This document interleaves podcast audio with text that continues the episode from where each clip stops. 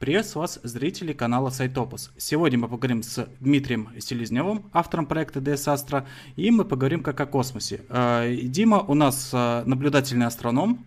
Это получается, что через э, телескоп, ну, как ну, говорю обыватель, он наблюдает за космосом и делает очень интересные фотографии и, в принципе, увлекается этим. Дим, привет. Привет, Вань, привет, зрители.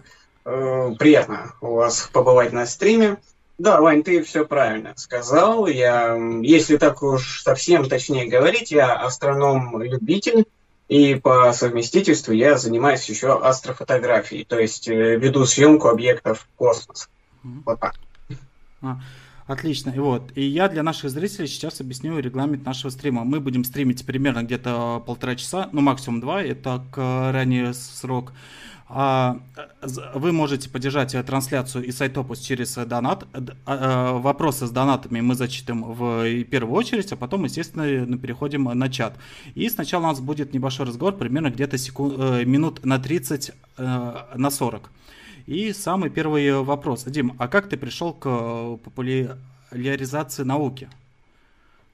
Ну, на самом деле, Моя деятельность на Ютубе, в, в ролике, в которых я рассказываю про свое дело, она началась даже не столько с популяризации науки, э, сколько с такого что-то типа обучающего контента, потому что вот я занимаюсь астрофотографией, и это мое хобби, но это технически сложное хобби.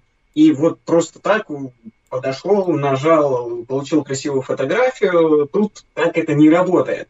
Поэтому приходится очень много изучать каких-то материалов, чаще всего это англоязычные материалы, чтобы разобраться со сложным оборудованием, чтобы понять, как снимать, как вообще потом с материалом работать. И я в одно время подумал, что вот в русскоязычном сегменте Ютуба э, очень мало информации, вот такой технической, о том, как этим всем заниматься. И я подумал, подумал, и мне тоже пару людей посоветовали, типа, а заведи канал на Ютубе. Э, и там рассказывай, как ты там свои фотографии обрабатываешь, как ты там снимаешь, и вот такие технические тонкости. С этого, в принципе, и начался мой YouTube-канал. Но со временем я понял, что, так скажем, между практикующими астрономами-любителями и астрономами-теоретиками есть такая большая пропасть, огромная. Э, практики, они любят ковыряться в железе и хорошо в нем разбираются, но зачастую они не очень хорошо себе представляют, как это, что они вообще наблюдают, что они фотографируют. С другой стороны, есть теоретики, которые хорошо знают э, объекты, знают, какие процессы в них проходят, и они не очень иногда знают, как это все наблюдается, как это выглядит и как это все снимается. Я в один момент подумал, что раз я и практик, и теорией тоже интересуюсь, то, может быть, я мог бы выстроить между этим такой мостик э, и соединить практику и теорию. То есть и практикам я объясняю, что как снимать, и теоретикам это тоже показываю – и попутно объясняю, а что мы вообще наблюдаем, что мы снимаем и какая у этого всего природа. И, в принципе, уже так я конкретно пришел именно к научной популяризации. Вот. А а, а ты как э, занимаешься астрофото? Я помню, когда у тебя ВКонтакте смотрел на твои фото и был очень удивлен, особенно галактикой Андромедой. Я не думал, что можно с телескопа с Земли, обычного, ну то есть э, не такие, которые установлены, например, как обсерваториях, Чили и, и так далее, можно было сделать такое офигенное фото. А, а, а, а скажи, а какие объекты ты снимал и какие нравятся тебе больше всего? Э, ну, у нас э, вообще весь жанр астрофотографии, он разделяется на три основных таких сегмента. Это пейзажная астрофотография, это астрофотография объектов Солнечной системы и фотография объектов дальнего космоса. Ну, пейзаж это понятно, это фотоаппарат стоит на штативе, снимает Землю, какой-то пейзаж, и на фоне всего этого звездное небо. Объекты Солнечной системы снимаются, ну тут понятно, Солнце, Луна и планеты. Ну, еще иногда такие более скилловые ребята астероиды снимают и так далее. Тут к этому еще можно отнести кометы, но снимаются и наблюдаются они уже как объекты дальнего космоса по методике. Хотя сами кометы, они относятся к Солнечной системе. Ну, не об этом сейчас. И третья категория – это объекты дальнего космоса, это галактики как раз, это туманности, это звездные скопления, это двойные звезды наблюдать. И все эти три подветки, они совершенно разные по своей технической части. Они совершенно по-разному снимаются, ну и оборудование для этого тоже разное нужно. Сам я отношусь к планетной, ну, к лунно-планетной, к Солнечной системе и к дальнему космосу. То есть я покрываю два жанра. Астропейзаж, ну, мне просто не хватает ресурсов, чтобы еще и третий набор оборудования себе купить. Так что, да, я наблюдаю планеты Солнечной системы. Э, в основном, ну, чаще всего это Юпитер, Сатурн, Венера и иногда Марс, но не очень часто – естественно, Луну я наблюдаю и Солнце.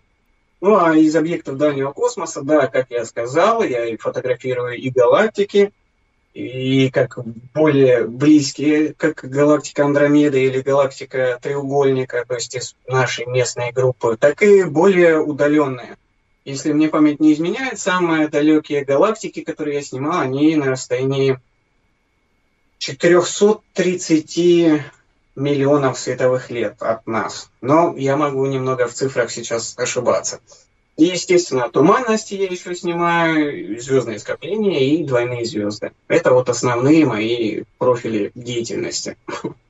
А с чего бы начать начинающему астроному? Ему нужно купить э, телескоп, либо, может быть, ему какие-нибудь знания нужно э, до этого еще изучить? Ну, вообще, э, какой-то теоретической базы по наблюдаемым объектам, в принципе, не требуется. Я когда первый раз смотрел на небо, я, ну, через телескоп, я еще не так хорошо себе представлял, а что я наблюдаю. Поэтому, в принципе, можно начать вот буквально вот. Захотел, пошел, купил. Тут знаешь, э, с чего начать в плане оборудования, здесь выбор очень широкий, и когда ко мне приходит кто-нибудь консультироваться по поводу выбора оборудования, особенно если это начинающий любитель, то в ответ на его вопрос я начинаю засыпать его вопросами. Потому что от э, ответов на мои вопросы может уже разительно меняться то, что я ему вообще порекомендую. Здесь важно, что человек хочет наблюдать, то есть это вот солнечная система или дальний космос, хочет ли он смотреть глазами или хочет фотографировать. Э, Все это э, влияет на то, что я ему посоветую. В принципе, я всегда вот совет даю общий для всех. Э, начинать нужно с простого оборудования. То есть это небольшой какой-то телескоп, это простенькая камера, там, зеркалка, даже самая там простая, уже хорошо. Э, начинать с небольшой, постепенно, постепенно изучать этот вопрос, прокачивать свой навык общения с этим оборудованием, воспитывать в себе, так скажем, вкус э, к фотографии, что тоже важно. И потом постепенно, по мере улучшения и развития себя в этом жанре, покупать что-то более серьезное. Потому что астрофотография это, ну, как и многие хобби, оно достаточно дорогое, и прям сразу начинать с огромного дорогого телескопа не всегда разумный выход, потому что человеку может не понравиться, э, ему это дело не зайдет, так скажем, и ему придется это все продавать. А продавать там телескоп какой-нибудь за 200 тысяч э, на том же каком-нибудь там Авито, ну, довольно трудно. Другое дело, там, если ты за 10 тысяч купил и тебе не понравится, ну, ты можешь как объект интерьера его оставить, грубо говоря. Так что вот как-то так. Я все-таки новичкам редко рекомендую что-то вот прям такое раз и сразу там крутой съемочный сетап. Так что нет. А какие места в России идеальны для наблюдения за космосом? Может быть, это как-то южнее, либо восточней? Ну, знаешь, в принципе, вот я на юге России живу, это Ростовская область, и у меня тут, в общем-то, очень хороший и климат, и, так скажем, видимость объектов, потому что я не знаю, в курсе ты или нет, Вань, но вот Земля, она круглая у нас. Она не плоская ни в коем случае. И э, на этом шарике, чем мы севернее, тем и обзор на небо у нас другой. Вот. И спускаясь южнее, у нас небо, так скажем, небесная сфера, она перед нами будет немножко меняться. И у нас здесь на юге видно лучшие объекты Солнечной системы. Они у нас выше над горизонтом, что критически сказывается на качестве их наблюдений. Так что, в принципе, хорошо жить на юге, а в плане там восточнее, западнее, ну, тут, в принципе, это не важно, Земля как раз вот в этом направлении и проворачивается, тут просто временная разница будет, то есть человек из Хабаровска или Владивостока – он увидит те же объекты, что и я, просто он это раньше увидит. Потом Земля провернется, и я уже увижу те же самые. Э, но тут еще важно, чтобы это не был какой-нибудь город, сильно засвеченный тем более. Потому что есть такой момент, как световое загрязнение. Это большие особенно города, у них много освещения на улице, фонари, которые светят не только на дорогу вниз, но и вверх еще светят и подсвечивает пыль над городом. И такая пелена подсвеченная, она, конечно, снижает эффективность наблюдений. И тут, э, как все астрономы-любители, лучше всего это выезжать за город, подальше вот от этих э, засвеченных э, фонарей. Тут как бы для каждого города будет по-своему, то есть там от Москвы лучше отъезжать, ну, допустим, на восток от Ростова вот мне лучше отъезжать на юг. То есть как бы туда, где света нет, и где он не мешает. А тут уже локально нужно смотреть. Но ты только что расстроил всех плоскоземельщиков, сказав, что Земля круглая. Вот, и поэтому не нет. В таком мире живем. Да. Ну, мире окружностей, да. Вот. Э, но в то же время сейчас считается самое лучшее место для съемок это все-таки Чили. Потому что она, это как и самое идеальное место получается, да, у них? Там целая совокупность факторов. Там, во-первых, очень много ясных ночей в году. Если я не ошибаюсь, то больше 300 ночей в году у них ясные.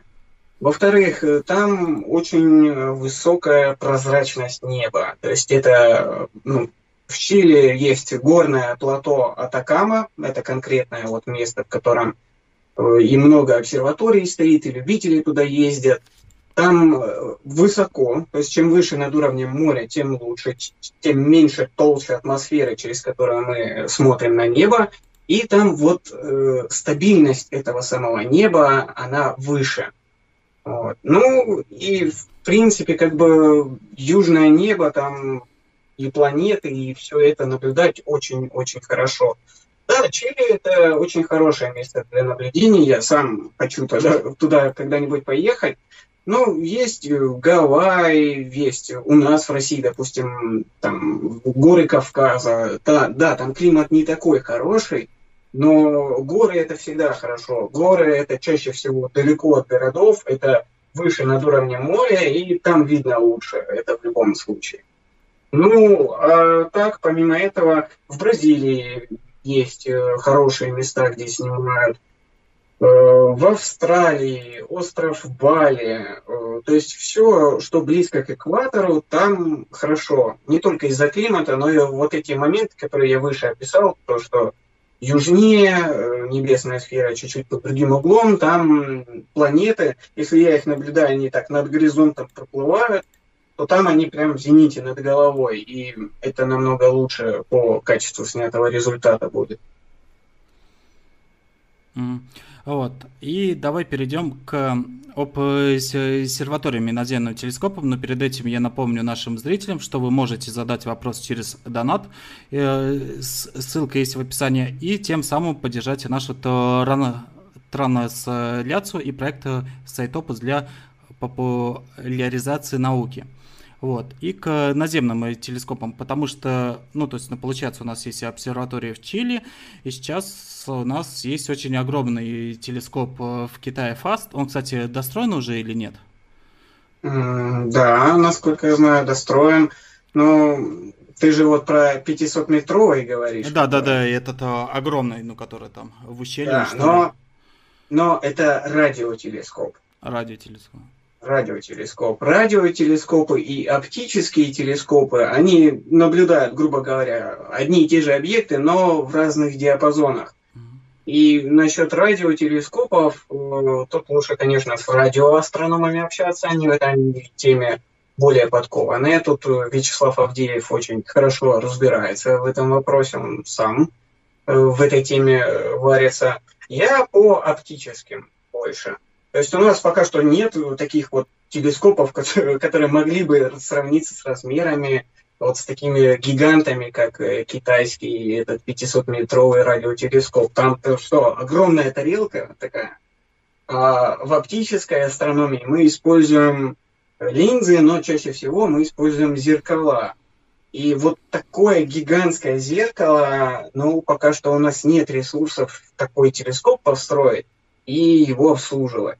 И самый большой телескоп оптический, который вот вообще будет в истории через несколько лет, лет через 5, через 6, это телескоп ELT будет, э, Extremely Large Telescope. Это европейский проект, э, опять же, в Чили он будет стоять, и там зеркало будет 39 э, метров в диаметре. Оно будет состоять, это не цельное даже зеркало, из таких множества ячеек, полутораметровых, по-моему, оно будет состоять и много-много-много ячеек составят одно большое зеркало. Вот 39 метров – это пока что наземный максимум. Такого большого телескопа у нас еще никогда не было. Сейчас из действующих у нас есть очень серьезный проект VLT, то есть ELT – это Extremely Large Telescope, а VLT – это Very Large Telescope. То есть ну, европейцы любят все называть большими телескопами. Там э, хитрая система, то есть э, там четыре телескопа, у которых э, зеркала по 8 метров. Но они вместе работают э, как интерферометр, то есть они вместе работают как один большой телескоп.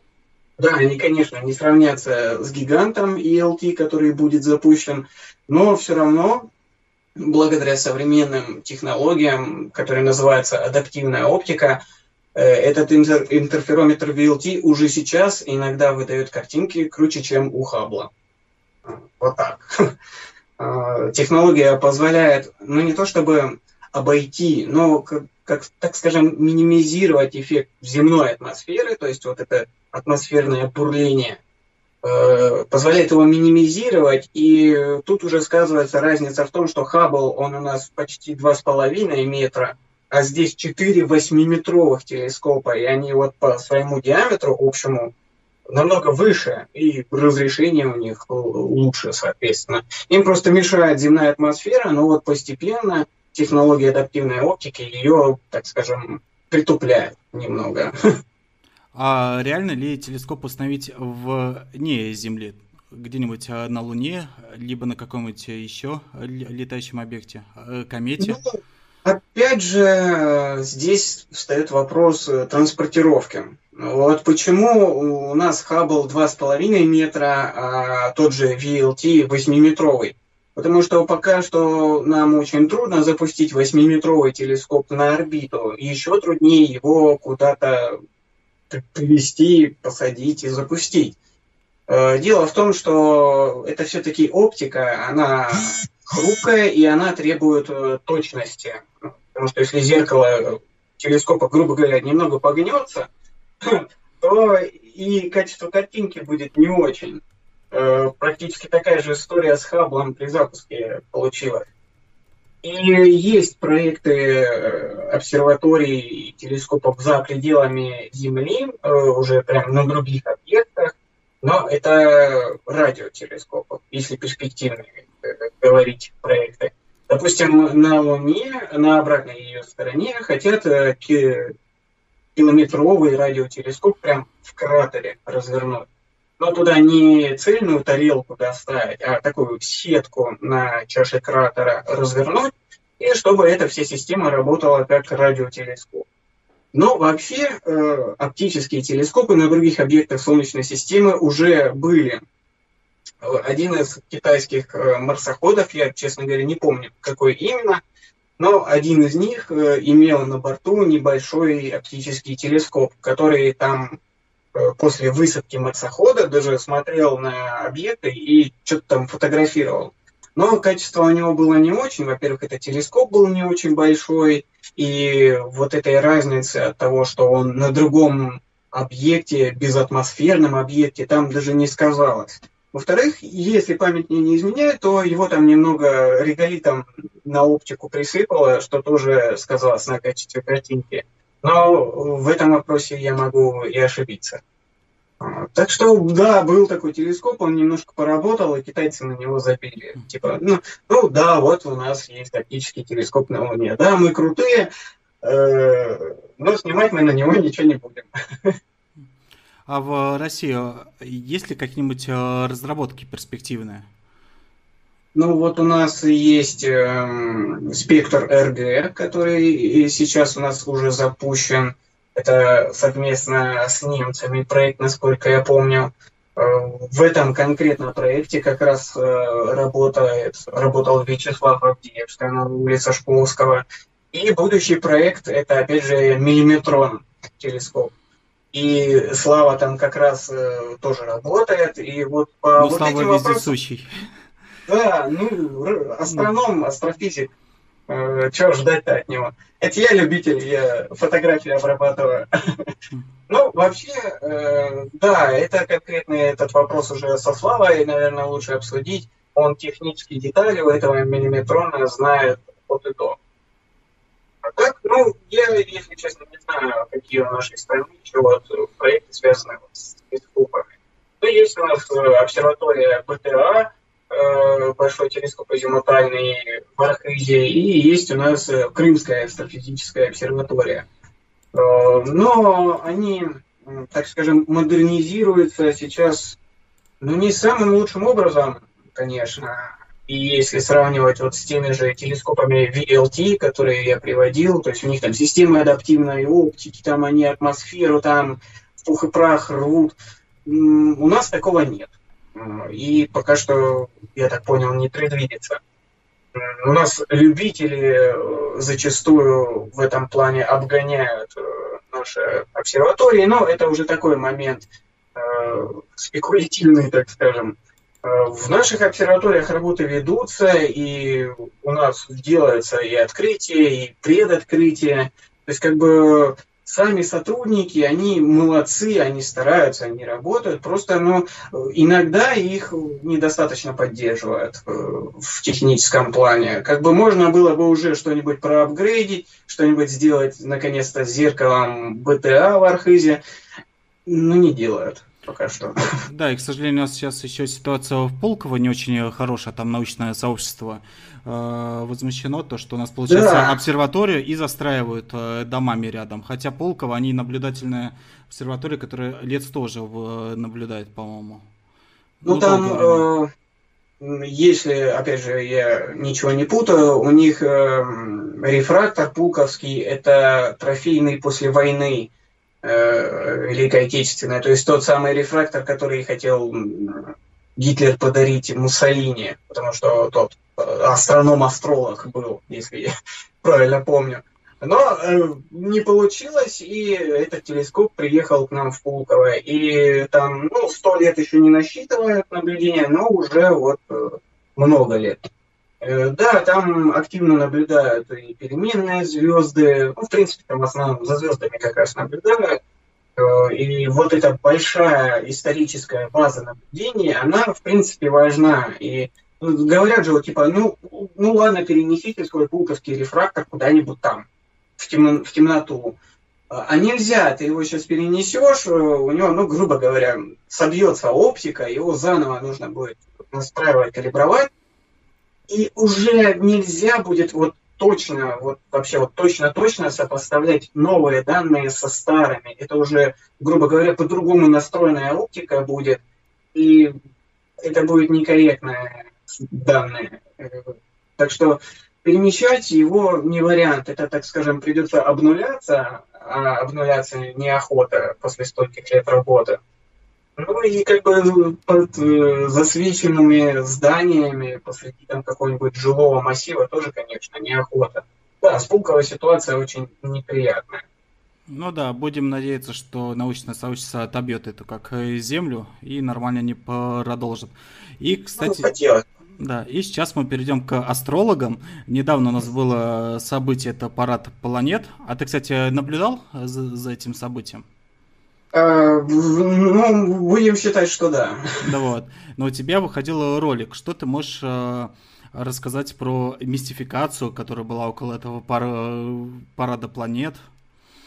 Ну, вообще, честно сказать, мне не совсем понятен ажиотаж такой бурный как бы парад планет это ну, не такое уж и редкое явление. Да, тут у нас много совпадений получилось конкретно в этот раз. Совпадений но... не думаю как. Да, но э, в этот раз вообще все с ума посходили. Просто интернет порвался от этого парада. Я не знаю почему, потому что такое уже было. И не так давно, и что-то как-то не особо там шумели в интернете. А тут прям вообще и в основном это, конечно же, были спекуляции астрологов и прочих товарищей, которые ну, зарабатывают на этом. То есть вот они выпускают там, на, на YouTube какой-нибудь ролик про этот треклятый парад планет, что вот там нельзя ничего делать, там затмение в Козероге и все такое, э, Марс в третьем доме, ретроградный Меркурий и все такое прочее. И внизу такая ссылочка. А если хотите личный прогноз для себя, ну, идем в личку перетрем, я скажу тебе, сколько это стоит. И люди обращаются, и цены у них там вообще не демократические ни разу. Так что, ну, это для наживы, а люди верят, что красиво рассказывают, значит, точно правда. А, и как-то в этот раз такой прям хайп поднялся, что все начали гуглить, все начали смотреть. По сути-то, что мы имеем э, на этот парад планет? Парад планет, вот он и сейчас идет вот в эту самую секунду у нас парад планет. Но что-то уже никто не беспокоится, не кипишует. Это, во-первых, нет официального термина парад планет. Само вот это явление, само событие, оно по сути и событием не является. Грубо говоря, ну, ну просто планеты, вот они крутятся по своим орбитам, как бы своими делами заняты. Просто так совпало, что двигаясь по своим орбитам, они вот такую конфигурацию приняли. При этом между ними, естественно, не происходит никакого физического взаимодействия, ну, такого явного. Так-то оно, конечно, у нас устроено так, что все на все влияет там, в космосе. И я сейчас имею в виду не какие-то ментальные потоки планетные, а конкретно физику, гравитацию, и, по сути, ну, вот они, да, оказались приблизительно вот в одной, ну, не линии даже, а в таком, в одном сегменте, там, 39 градусов угол планет. И как бы, ну, оказались и оказались. Каждый год э, планеты минимум в четверо выстраиваются в таком сегменте. Но в этот раз как-то так еще совпало, что именно вот во время этого парада планет еще и лунное затмение выпало. И, ну, все, астрологи такой обалденный инфоповод увидели и начали это активно форсить. И вот э, мир сошел с ума на этом параде планет. Как бы затмение закончилось, а парад планет еще будет, грубо говоря, месяц. И ну, вот ты ощущаешь на себе влияние Юпитера и Меркурия? Нет, скорее всего, нет. Ну, вот, и я тоже не ощущаю. Да, но может быть это из-за того, что 20 год у нас оказался полон э, на события различные, и все ожидали конец света из-за парада планет. Да, 2020 остановись.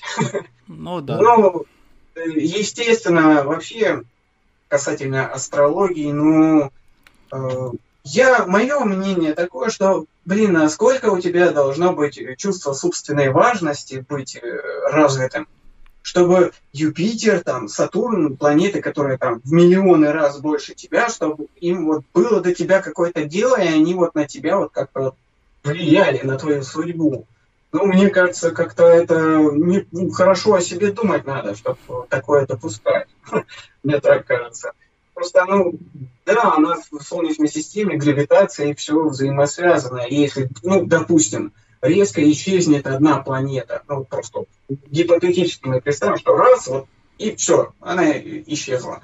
У нас тут же, ну, не коллапс, конечно, но тут же все пойдет Э, очень по известному сценарию у нас просто тут начнут а, астероиды летать во все стороны, если, допустим, Юпитер у нас исчезнет. Ну да, потому что вот. Юпитер, он же к себе притягивает этих астероидов, чтобы, чтобы они...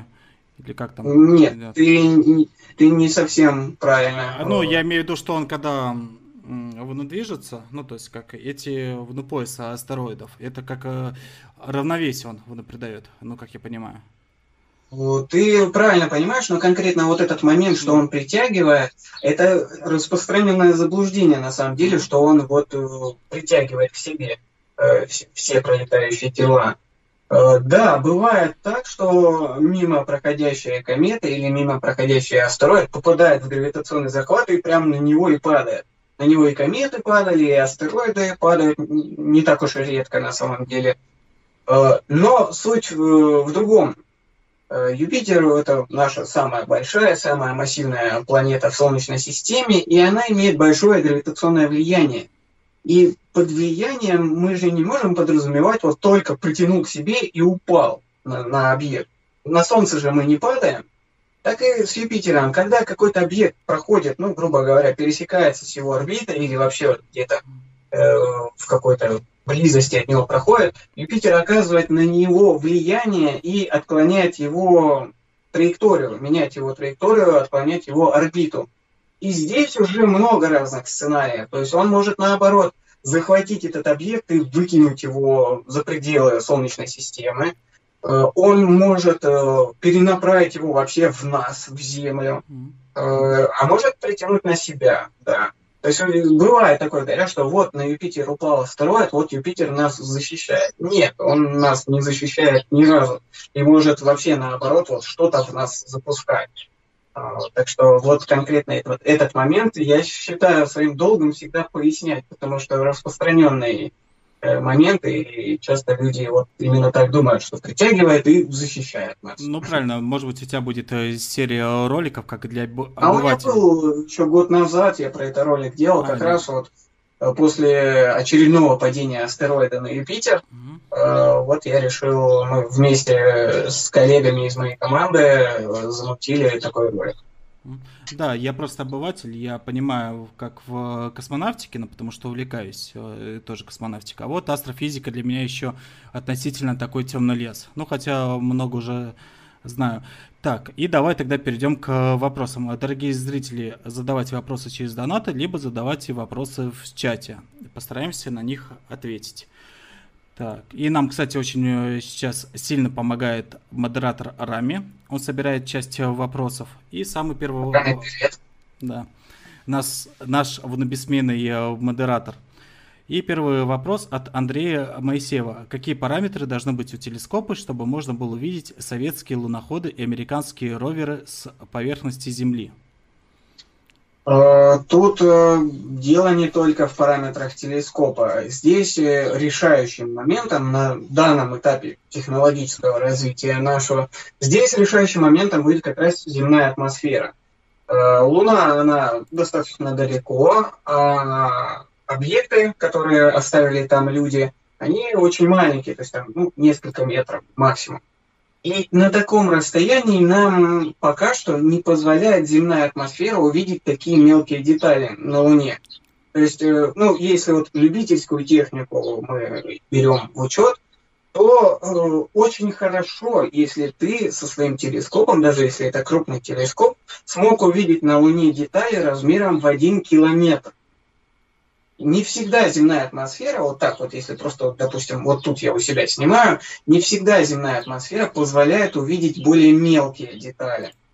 Э, так что пока что она нам не дает. И даже если поставить там вот ELT, этот здоровенный, огромный поставить, направить его на Луну, атмосфера этого не даст разглядеть. Возможно, по, по ходу развития технологии адаптивной оптики, которая вот как раз на атмосферу влияет и минимизирует ее эффекты, по мере развития этой технологии, может быть, мы когда-нибудь дойдем, что сможем вот так вот э, сфотографировать, и может быть, когда-нибудь даже любители смогут это сфотографировать. Но, в принципе, как бы их уже снимали, но с окололунной орбиты аппарат ЛРО их фотографировал, он и Аполлоны снимал, и, по-моему, марсоходы тоже он запечатлел. Ну, он вообще почти всю поверхность Луны в огромном разрешении снял. А, а кстати, я, а, я вспомнил наш разговор буквально пару дней назад. Вот, и я тогда у тебя спросил, ну, то есть на, твоей на фотографии галактики Андромеды, может ли человеческий взгляд через телескоп это увидеть? Ты сказал, что для меня это будет немножко, ну, не немножко, а очень сильно расплывчиво, потому что человеческий взгляд не может увидеть весь спектр цветов или как, ну, то есть... Не совсем так. Ну да, вот, вот. И э, вопрос. А Э, можно ли, ну, то есть это как, ну, получается, ну, как идет обработка фотографий, ну, то есть как с запечатления на галактике Андромеда и уже на проектирование изображения на компьютере? Э, тут э, ты придаешь не такое, так скажем, преувеличиваешь э, суть обработки. Если мы говорим конкретно вот о галактике Андромеды или вообще о фотографии объектов дальнего космоса, то тут следует понимать вот самый-самый важный момент, то что вот эти объекты дальнего космоса и туманности, галактики, они очень-очень-очень тусклые. И мы почему их вот не видим на небе, вот так вот вышел и не видишь, потому что они тусклые для человеческого глаза. А, они бывают по своим ну, угловым размерам, а, которые они занимают на небе, они бывают больше полной луны, но мы их не видим по вот этим же самым причинам. И, э, грубо говоря, э, эти объекты тусклые, а наш э, глаз не умеет накапливать свет, как фотоаппарат с выдержкой. То есть мы в фотоаппарате можем поставить выдержку а, одну секунду. То есть о, наш э, глаз, он просто не умеет делать выдержку, как на том же фотоаппарате. Получается да. так. А? То есть вот мы э, своими глазами мы все видим, ну, в реальном времени. Вот mm. так. Вот. А на фотоаппарате ты нажал, вот, допустим, выдержку минуту хочу делать. Mm. Нажал кнопку у зеркалки, допустим, открывается затвор, открывается матрица, и на нее в течение минуты непрерывно падают фотоны света от этого объекта. И эти фотоны за одну выдержку, они накапливаются, и уже получается более тусклый объект становится ну, более ярким, потому что чем дольше выдержка, тем больше фотонов света от этого объекта успевает упасть на камеру, ну, на матрицу. И за счет этого получается детальная фотография и в цветах, и с тонкими детальками. И даже любитель, такой как я, может фотографировать красиво галактику, что там и спиральные рукава видно, и там даже маленькие туманности в самих галактиках. Э, то есть уже такие детали, еще и все и в цвете, такое пестрое. И это не потому, что я там сижу и в фотошопе кистями раскрашиваю, а потому что у меня э, много-много выдержки. Причем это не одна минута и там, не 10 минут. Э, по Андромеде э, фотография, там, я снимал, по-моему, 15 часов. Э, там, по галактике треугольник, в треугольнике я 14 часов снимал. Это не одна непрерывная выдержка, потому что у меня не бывает таких длинных ночей. Это вот несколько кадров, просуммированных друг с другом. Вот так. А, ну, ну, очень интересно, потому что многие, к сожалению, об этом э, не знают, они думают, что посмотрят в телескоп и увидят уже это все. Ну да, тут как бы прежде чем вообще смотреть в телескоп, следует ну, немного погуглить то, э, что вы в нем вообще увидите в телескоп. Потому что часто э, бывает, э, что фоток Хаббла насмотрелся, смотришь в окуляры и хочешь, чтобы вот, вот так же было. Ну или ну чуть-чуть похуже а там вообще какое-то мутное серое пятно, э, и а где галактика ваша? У меня приблизительно такие же эмоции были, когда я первый раз на Андромеду смотрел, через маленький телескопчик смотрю, серое мутное пятно. А где галактика? Искал, искал, искал, так и не нашел. А потом уже пошел гуглить и понял, что ну, это она и была. Ну, может быть, э, технологии пойдут э, дальше, и для людей сделают какие-нибудь линзы, ну, которые смогут этот как э, выдержку Тут, знаешь, прикол даже не в линзах, а вот какой-нибудь киберзрачок сделать. Да, был такой прикол, и типа там и прям и инфракрасный свет можно увидеть, и прям там с выдержкой.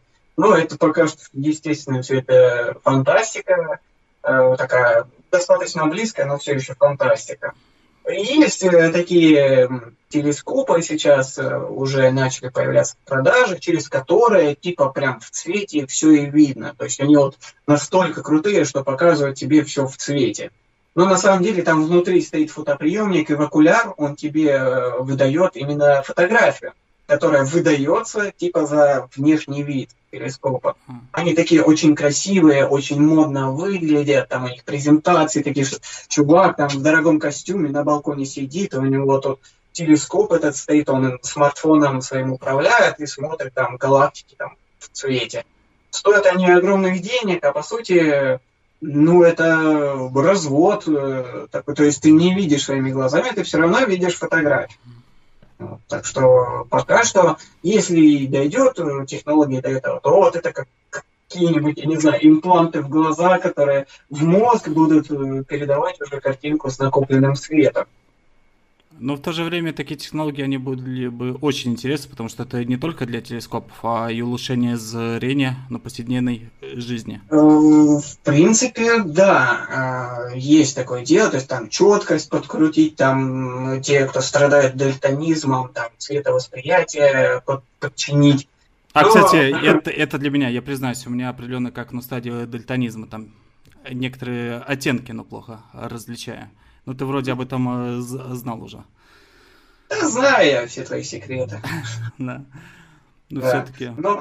Ну да, как бы, ну, наверное, за этим будущее. Просто я э, так размышлял про себя когда-то, что типа, если бы у человека было бы такое светочувствительное зрение, чтобы вот э, объекты ночного неба он мог увидеть так э, глазами своими, так, вот, как на фотографии, видим, то он бы днем не мог бы таким зрением пользоваться, потому что вот этот дневной свет, он для него бы смертельно яркий был бы, он просто бы ничего не увидел с таким зрением днем.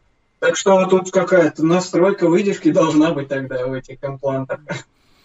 Так, и следующий вопрос от Алексея Митина. Что для Дмитрия интереснее всего наблюдать в телескоп? Луну. Луна. А, Луна – это самый близкий астрономический объект, и она настолько близко и настолько детально видно, что если я смотрю на какой-нибудь Юпитер, я вижу на нем детали, вот большое красное пятно. Хорошо, я знаю, что это гигантский антициклон, который наблюдает уже 300 лет, и неизвестно, сколько еще до этого он существовал. Э, хорошо, я понимаю, что это вихрь, который вращается, но мне сложно в голове у себя вот это визуализировать, вот от, окажись я вот над ним, э, что бы я увидел. Еще сложнее обстоит дело там с какими-нибудь галактиками, с туманностями, там вообще все совсем по-другому. Но, наблюдая Луну, я могу себе представить, что вот я нахожусь на лунной поверхности и вот вижу кратер, который снимаю. Да, тут нужно строгое понимание масштабов лунных деталей. То есть мы в телескоп видим там небольшой кратер, да, красивый, контрастный. Ты смотришь по карте его размера, он 130 километров. Вот э, представь себе, вот 130 километров, вот они перед тобой. А так в телескоп ты смотришь, вот такие они, небольшие. Ну и я уже вдоль и поперек все обснимал, но я продолжаю ее регулярно снимать, потому что во-первых, есть спортивный интерес получить э, снимки более качественные, поймать более такую спокойную атмосферу и получить там детализацию, которой раньше у меня еще не было. Ну и попутно я постоянно нахожу на своих снимках Луны какие-то новые мелкие детали, которых раньше не видел.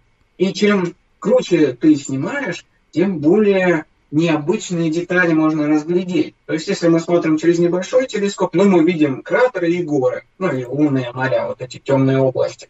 А если смотреть через какой-нибудь более крупный телескоп, то там уже уступы, трещины, борозды, там, мелкие вулканы, э, то есть какие-то горки небольшие, то есть разнообразие рельефа, но на Луне тоже достаточно высокое, несмотря на то, что кажется, что она просто вся кратерами избита и все.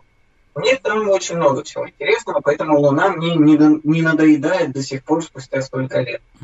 Там, кстати, у нас э, в чат сейчас э, пришли наши друзья-коллеги. Это Илья Квашенов и Дилера э, Садрила. Он с канала Воспойстром. Да, привет, если, Илья, да, привет, Дилера. если кто-то еще смотрит, появитесь в чате. Так, и следующий вопрос опять от Алексея Митина. Какие примочки существуют для улучшения изображения на любительском телескопе? Эм, аксессуаров э, в астрофотографии, их вообще очень-очень много разных. И зачастую вот сам телескопы, ну, монтировка, то есть штатив, на котором стоит телескоп, они по своей общей стоимости выходят э, дешевле, чем все аксессуары, которые ты на это навешиваешь. То есть там всякие линзы, всякие корректоры там, э, ну, корректирующие там какой-нибудь либо атмосферный эффект, либо какой-то дефект оптики, там фильтры разные, ну, стекла с разной там длиной волны, там колесо, которое эти фильтры будет менять. То есть там вообще куча-куча всего, и э, как я в самом начале стрима сказал, что вот у нас есть э, пейзажная, лунопланетная и дальнекосмическая фотография, в каждом из трех жанров свои примочки.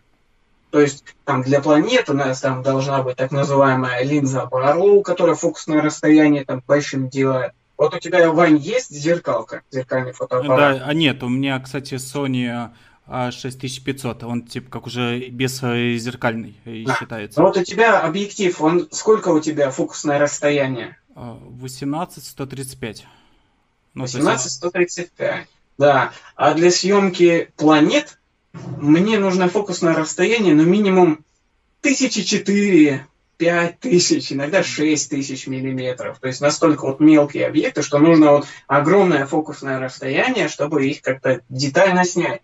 И вот добиваться такого большого фокусного расстояния, опять же, с помощью всяких линз, адаптеров, переходников. Э, то есть штучка там на самом деле выглядит несложно, то есть вот, вот такая вот фигуренька, в нее там ты ее в телескоп вставил, в котором, допустим, тысяча миллиметров фокусное расстояние, ты ее вставил, и оп, уже три тысячи. Ну, то есть такое увеличивающее фокусное расстояние. И их очень-очень много, всяких аксессуаров. Тут все перечислять, ну, реально, смысла, мне кажется, нет, потому что э, они зачастую действительно дороже, чем весь телескоп э, обходятся. Так, и давай перейдем к следующему вопросу от Алекса Хардлайна. Есть ли конкретные планы на астропоездки?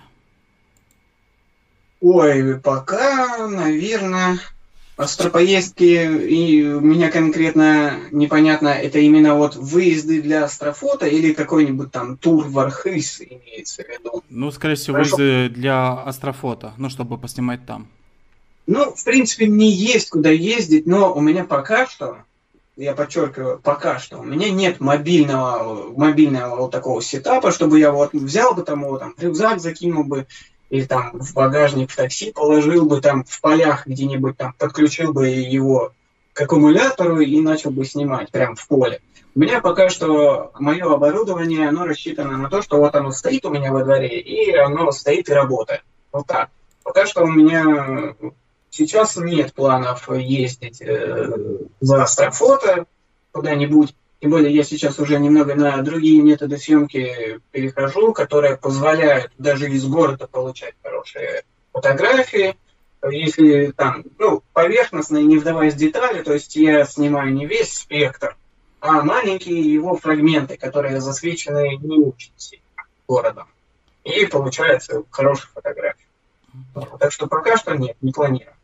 Там, кстати, в чате у нас э, Фиби пишет поездка в деревню к бабушке с телескопом. А у меня нет бабушки.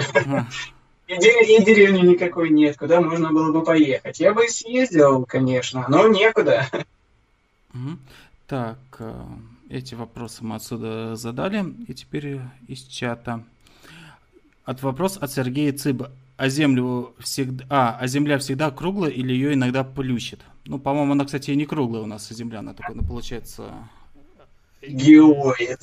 Да, да, да, ну как бы это сказать, ну правильно. Я не знаю, плющит ли землю, но что я могу сказать точно, что плющит жителей Земли, причем регулярно. Два раза в год, осенью и весной, как минимум. Так, а, тут вопрос еще от анонима пришел. Ну, кстати, мы примерно на эту тему говорили. А, почему говорится, что у Юпитера нет ядра, если он притягивает к себе астероиды, и они так или иначе будут копиться у него в центре под давлением, став его ядром? Если его там не было. И вообще, побольше о центрах ядерных гигантов интересно было бы услышать. Кстати, а Откуда известно, что у Питера не, не, нет ядра? Это же как идет внугазовый гигант, и мы еще не знаем, что у него внутри. Э, на эту тему есть, кстати говоря, очень подробный ролик у Андрея с канала Космос Просто. У него есть отличная рубрика «Откуда мы знаем». Там как раз есть большой ролик о том, откуда мы вообще знаем, что в недрах газовых гигантов. Конкретно, э, да, там ну, нет такой поверхности, на которой мы могли бы взять и приземлиться и выйти, грубо говоря. То есть там атмосфера постепенно из газового такого разреженного состояния увеличивается плотность, и она переходит сначала там, в такое более жидкое состояние, потом уже в более твердое. И вот астероиды и кометы, падая на Юпитер, они не достигают тех глубин, потому что они летят с огромной скоростью, а атмосфера, она там все-таки плотная, они в атмосфере разогреваются и там же и испаряются, полностью причем испаряются. Так что нет, они не, не достигают таких глубоких недр, э, так что они бы не могли как-то скопиться и сформировать какое-то ядро у планеты газового гиганта. Там все намного сложнее происходит, и подробнее вот лучше уже у Андрея посмотреть на эту тему, мне кажется. Ну да, кстати, давление у Юпитера, оно прямо огромное. Я даже в детстве читал э, книгу э, Стругацких, там, ну, по-моему, вторая из вашего цикла, и там э, как раз э, космонавты, они падали на Юпитере, пытались спасить, и с каждым разом для них тяжелее становился даже суп, ну, который они ели. Ну, то есть, э, как э, э, давление идет. Но в то же время, я помню, был такой мини-сериал, который Стивен Хокинг делал, его там еще озвучивал Камбербэтч, если, если правильно произнес э, фамилию. И он говорил, что есть шанс, что в атмосферу Юпитера можно запустить аппараты, но они должны быть какие-то очень специальные, что ли. Ну, такое уже было, на самом а, не, не, не, а, а там как э, запускали именно, что они, ну, то есть, э, проработали, ну, буквально немного, он имел в виду, чтобы запустить аппарат, который работал бы там, Че? может быть, годами. Ну, это уже такое не, не очень близкое будущее, если это вообще возможно. Ну, вот. да. Так-то и с Венерой думали, что, наверное, не получится. Но потом с 11 по-моему, попытки таки посадили и проработал там зонд несколько минут. Ну да, и при том там, кстати, он проработал, и сейчас он э, относительно целый там, потому что очень ну, ну, многие ученые говорят, ну то, что он как э, и не мог его толком разрушиться, хотя Венера это ад. Ну, если как э, ну, по нашему представлению, это Приблизительно просто... как этим летом Ростов-на-Дону. Да. Ну да, в Ростове жарко. Ну, в Москве не, не лучше. А, ты в Ростове не был просто. Ну, Возможно. Ну, да, как бы, возможно, когда-нибудь будут какие-то технологии, которые позволят что-то. Пока что мы можем, я не, не помню, насколько тогда удалось нырнуть, километров на 60, по-моему, в атмосферу Юпитера. Потом уже просто озон перестал передавать сигналы. Э, все же еще дело, что расстояние большое э, от нас до Юпитера. И оттуда свет идет э, минут 30 до нас. А сколько там, а... по-моему, э, летела Юнона 4 года? Или... А, вот этого я не помню, честно говоря. Я, я, я тоже не помню, но очень долго она Ну, в среднем от э, нас до Юпитера расстояние приблизительно раз в пять больше, чем от нас до Солнца. Вот так, то есть э, далеко, довольно далеко. Так, и вопрос от Ориона 359. Дмитрий, посоветуйте, пожалуйста, монтировку к 300 PDS. Я, может быть, и неправильно произношу название аппаратуры. 300 или 130? Нет, именно 300. А, PDS. Я понял. Ну, минимум EQ6R, а лучше EQ8. Mm. Да. Так. Следующий вопрос. Простор проездки. Добрый день, я Дмитрий. Хотел спросить насчет противостояния Сатурна в июле. Угу. Да, оно будет, и будет а, еще и состояние Юпитера. Да. да, а может быть там просто второе сообщение относится к первому сообщению. Будут ли видны изменения колец, будут ли они ярче? Там разрывчиво э, написано было. Да, я, я понял вопрос. Э, да, будут. Это так называемый эффект э, Зелигера. Э, у нас кольца Сатурна, они что из себя представляют? Много-много маленьких песчинок и пылинок. Э, какие-то вот чуть-чуть побольше, какие-то чуть-чуть поменьше. Но э, так, э, на таком удалении это выглядит как вот такой цельный диск вокруг планеты. Э, когда происходит противостояние планеты, э, Солнце, Земля и эта планета, они четко в одну линию выстроены. То есть оно почему называется противостояние? Потому что планета как бы противостоит Солнцу. И то есть у нас вот мы в полночь выйдем, вот планета – и прям на противоположной стороне от нее будет Солнце, то есть ну, они типа противостоят друг другу. Ну, то есть э, это получается, что солнечный свет, он, она падает на эту планету, и можно из-за этого ее э, наблюдать. Суть в том, что в этот момент мы видим э, планету, освещенную прям вот под прямым углом. А, ну да, да. Когда не противостояние, солнечный свет на планету для нас, землян, как наблюдателей, он чуть-чуть сбоку падает. Вот. Иногда прям прилично сбоку. Но когда противостояние, солнечный свет прям как будто из затылка нашего светит на планету. Из-за этого сами эти песчинки, они вот освещаются под прямым углом. И суть в том, что вот этот эффект Зелигера, когда противостояние, э, эти песчинки полностью освещены, и они становятся ярче. А когда солнце светит немножко сбоку, эти песчинки освещены сбоку, и, соответственно, ну, грубо говоря, часть этой песчинки э, для нас не освещено. И когда вот их такое огромное количество, они сливаются все в одну массу, такую, в одно цельное кольцо, и нам это кажется просто тусклее. Чтобы проще понимать, вот пример с Луной взять. Когда у нас, э, допустим, там серп Луны, мы же, часть э, Луны для нас не освещена, потому что Солнце с другой стороны светит. А, и Луна для нас, соответственно, тусклее становится. Но когда полнолуние, когда полностью весь диск Луны освещен, мы тени на Луне не видим, и, соответственно, Луна для нас ярче намного. Также и тут точно такой же эффект. Это эффект открыт был немецким астрономом фон Зелигером, и в честь него он и назван. И каждое противостояние Сатурна можно увидеть небольшое увеличение яркости колец Сатурна. Я в прошлом году прям таймлапсом это снимал, то есть там за день, ну, за неделю, за три дня в день противостояния. И там прям видно, что кольца немножко меняют яркость. Так, и вопрос от 7 Ника 777. Можно ли в 70-миллиметровый телескоп Целестрон Астромастер 70 EQ э, ага. пятна на солнце. Может быть, увидите ну, пятна на солнце. Слово ну, пропущено. Только, во-первых, э, сразу такой можно огромный восклицательный знак на экран выводить, только если фильтр на защитный фильтр надет сверху на телескоп, то есть э, пленка или специаль, специальное, я подчеркиваю, стекло, которое э, снижает яркость приходящего от солнца света. Потому что если просто посмотреть на Солнце через телескоп обычный оптический, то ты останешься без глаза. А, потому что, ну, реально, там такой пучок света. Ты вот, Вань, наверное, в детстве прикалывался, там лупой поджигал что-нибудь? Ну, э, немного.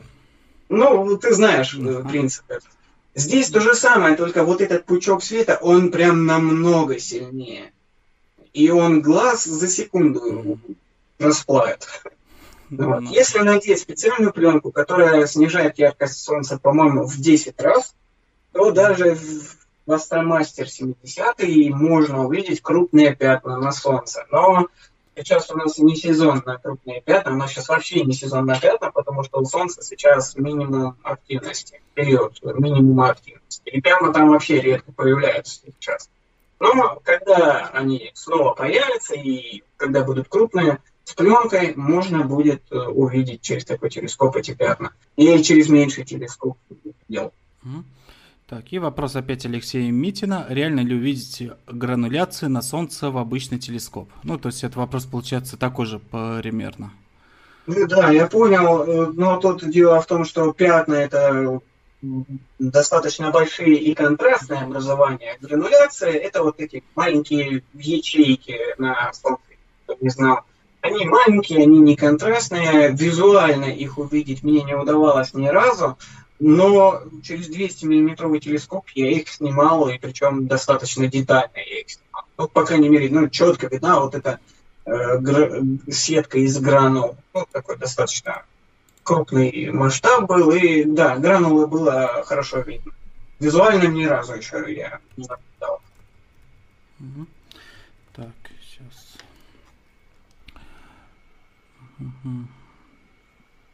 Так, я вопрос один потерял. Следующий. А,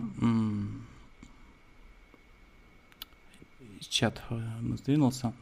Вот, нашел. И вопрос от Алексея Митина. Какие фильтры нужны, чтобы контрастнее рассмотреть Юпитер? Э, да тут на самом деле нет какого-то строгого рецепта, потому что вот эти цветные фильтры, они, так скажем, не имеют четкого своего назначения. И с каждым фильтром каждая деталь на каждой наблюдаемой планете будет контрастировать по-разному. Ну что я могу сказать, на Юпитере, если использовать синий фильтр, там с, с наибольший контраст у большого красного пятна, оно прям черное такое, но с синим фильтром наименьшая четкость изображения. Э, с красным фильтром большое красное пятно почти не видно. Тут по-хорошему надо иметь набор этих фильтров и вот сидеть, смотреть и сравнивать. Мы берем одну какую-то деталь на планете, которую мы видим, и ее со всеми фильтрами прогоняем, смотрим, какая она по контрасту, по яркости с разными стеклами. Тут нет строгого рецепта, сами визуальщики вот так же делают. Просто берут, на какую-то деталь обращают внимание и меняют фильтр. Так, и вопрос от Дениса Гарифова. Привет, Дмитрий и Иван. Э, э, такой вопрос. А планирует ли Дмитрий в будущем написать свою книгу про астрофотографию, как это сделал в прошлом году Руслан Ильницкий в своей книге «Как наблюдать э, за звездами»? На самом деле, пока что у меня таких планов не было писать книги. Во-первых, Руслан написал отличную книгу, она у меня вот стоит тут как бы он написал хорошую книгу, там для начинающих любителей исчерпывающая информация приведена. Но э, в моем случае я людям показываю прямо на ютубе, как это все там обрабатывать, как снимать, и в формате видео это, мне кажется, более наглядно. И, наверное, все-таки нет. Я, мне проще на Ютубе показать, вот прям мышкой ткнуть, вот смотрите, нажмите, там, нажимаете вот сюда. А в книге мне там для э, описания каких-нибудь простейших действий, там несколько страниц с изображениями схематическими придется приводить. Так что пока что нет, планов таких не было. Ну, может быть, потом когда-нибудь. А, ну, когда-нибудь, да, на пенсии. И вот вопрос от Алекса Хардлайна. Дмитрий, будет ли в этом году астрофестиваль? Будете учи- участвовать? Эм, так он вроде уже должен был быть в апреле, но по понятным причинам был отменен. Я не знаю, он перенесен или просто отменен. По-моему, просто отменили его в этом году. Вообще у меня были планы там выступить с докладом, э, и конкретно там уже оговаривались и сроки, и билеты, и оплата мне, там, дороги, проживания. Но э, все это дело накрылось медным тазом коронавируса, и пока что я вообще не знаю, что там со Астрофестом. Наверное, в следующем апреле уже буду думать. Так, и вопрос от Ильи Квашенова. Многим хочется снимать звездное небо на смартфон. Понятно, что это ерунда, но хочется же даже получается что-то запечатлеть. Можно какие-нибудь э, советы для любителей? По больному прям ударил. Может быть, там ну... Э, синевы добавить потом на фотку. Издеваешься, да? Ну, короче, суть в чем? Ну, можно, конечно, получать изображение звездного неба на телефон. Конечно, я это никогда не отрицал. Э, хорошо, если в телефоне есть возможность вручную указать выдержку, и еще лучше, если у этого телефона есть возможность снимать не сжатые фотографии в формате RAW. Тогда качество будет лучше, и у многих вот топовых э, камер в топовых телефонах Э, они неплохие, да, можно там пейзаж относительно неплохой получить.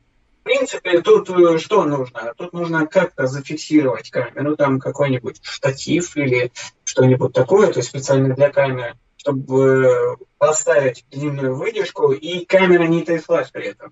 То есть пока идет выдержка, пока снимается небо, уже камере даже дышать нельзя. Потому что там дуновение ветра, какой-нибудь топ ноги, Э, и сразу изображение поплывет, и звезды из точек превратятся в сардельки искорежные. Я вот сейчас могу ногой топнуть, и изображение будет труситься. А когда мы снимаем звездное небо, даже мимо проходящий кот может вызвать тряску. И это сейчас вот я не преувеличиваю даже это. Я прямым текстом говорю. Поставить на какой-нибудь штатив, поставить выдержку, ну, там побольше, секунд, ну, 20-30, хорошо бы и снималось, чтобы в RAW. Ну и потом какой-нибудь простенький фоторедактор, там типа Lightroom или даже там Photoshop, хотя Photoshop это уже такое более нарицательное, которое можно было бы так контраст подкрутить, там, четкость шумов э, прибрать немножко. В принципе, можно, но э, мне кажется, зеркалка на фотоштативе все равно лучше. Он меня постоянно со мной вступает в дискуссию, что нет, вот сейчас вот телефонов, ну такие крутые сенсоры. Ну вот они твои зеркалки точно скоро уделают. Ну как уделают, ну тогда я скажу, что да, уделали. Так, и я сейчас перейду к комментариям из э, ВКонтакте. И, и, и там не совсем вопрос от э, Юлию Гурию. Ладно, там просто по-английски его написано. А, при этом Дмитрий выпустил уже столько популярных обзоров и обучаек, что даже не приходит на ум, какой вопрос э, задать. Просто хочется поблагодарить его за эту деятельность. С, с, спасибо. Спасибо, Иван. Вот. И вопрос от Натальи Желонкиной. Сегодня ночью наблюдала над Луной звезду. Это Юпитер? Это Марс. Это... Я его сегодня тоже видел. Это Марс такой характерный красный оттеночек имеет. Сегодня, если вы приблизительно в то же время выйдете, то вы заметите, что Луна уже немножко сместилась, Марс один-одинешенек висит, а Луна уже в, в сторону востока будет, подальше чуть-чуть. Ну, это был Марс. Я его тоже сегодня видел. Так, э, и вопрос из чата YouTube Сергей Печенкин. Подскажите, сколько астрономов нужно для того, чтобы обозреть все небо? У меня четыре арматуры из фундамента под колонну торчит. Это шутка или получается как-то? Это... Э, Сергей абсолютно серьезно этот вопрос задает, но, наверное, я ему сейчас в личных сообщениях отвечу. В принципе, четыре арматуры, четыре астронома их Так. И вопрос от Ориона 359. Дмитрий, вы планируете строительство собственной обсерватории? Планирую. Я это строительство планирую уже года четыре, а, но пока что оно только и делает, что планируется, дальше никак не начнется. Так, вопросы у нас закончились. Дорогие зрители, если у вас есть еще вопросы, то задавайте их в чатах. А, кстати, Дим, а что у нас изображено на заднем фоне сайтопуса? Мы уже сколько времени стримим и даже... А, на заднем Из... фоне сайтопуса изображена туманность э, призрак. Это ее такое название в кавычках. Я, честно говоря, не помню номер ее каталожный, но это «Туманность призрак», так называется. Это, по-моему, Хаббл снимал, если память не изменяет. А то наши зрители даже, к сожалению, и и, и, и не знают. Вот. А, кстати, да, да. да, а сейчас только э, еще скоро будут запускаться телескопы Джеймс Веб. Он, как я, я понимаю, оптически будет тоже.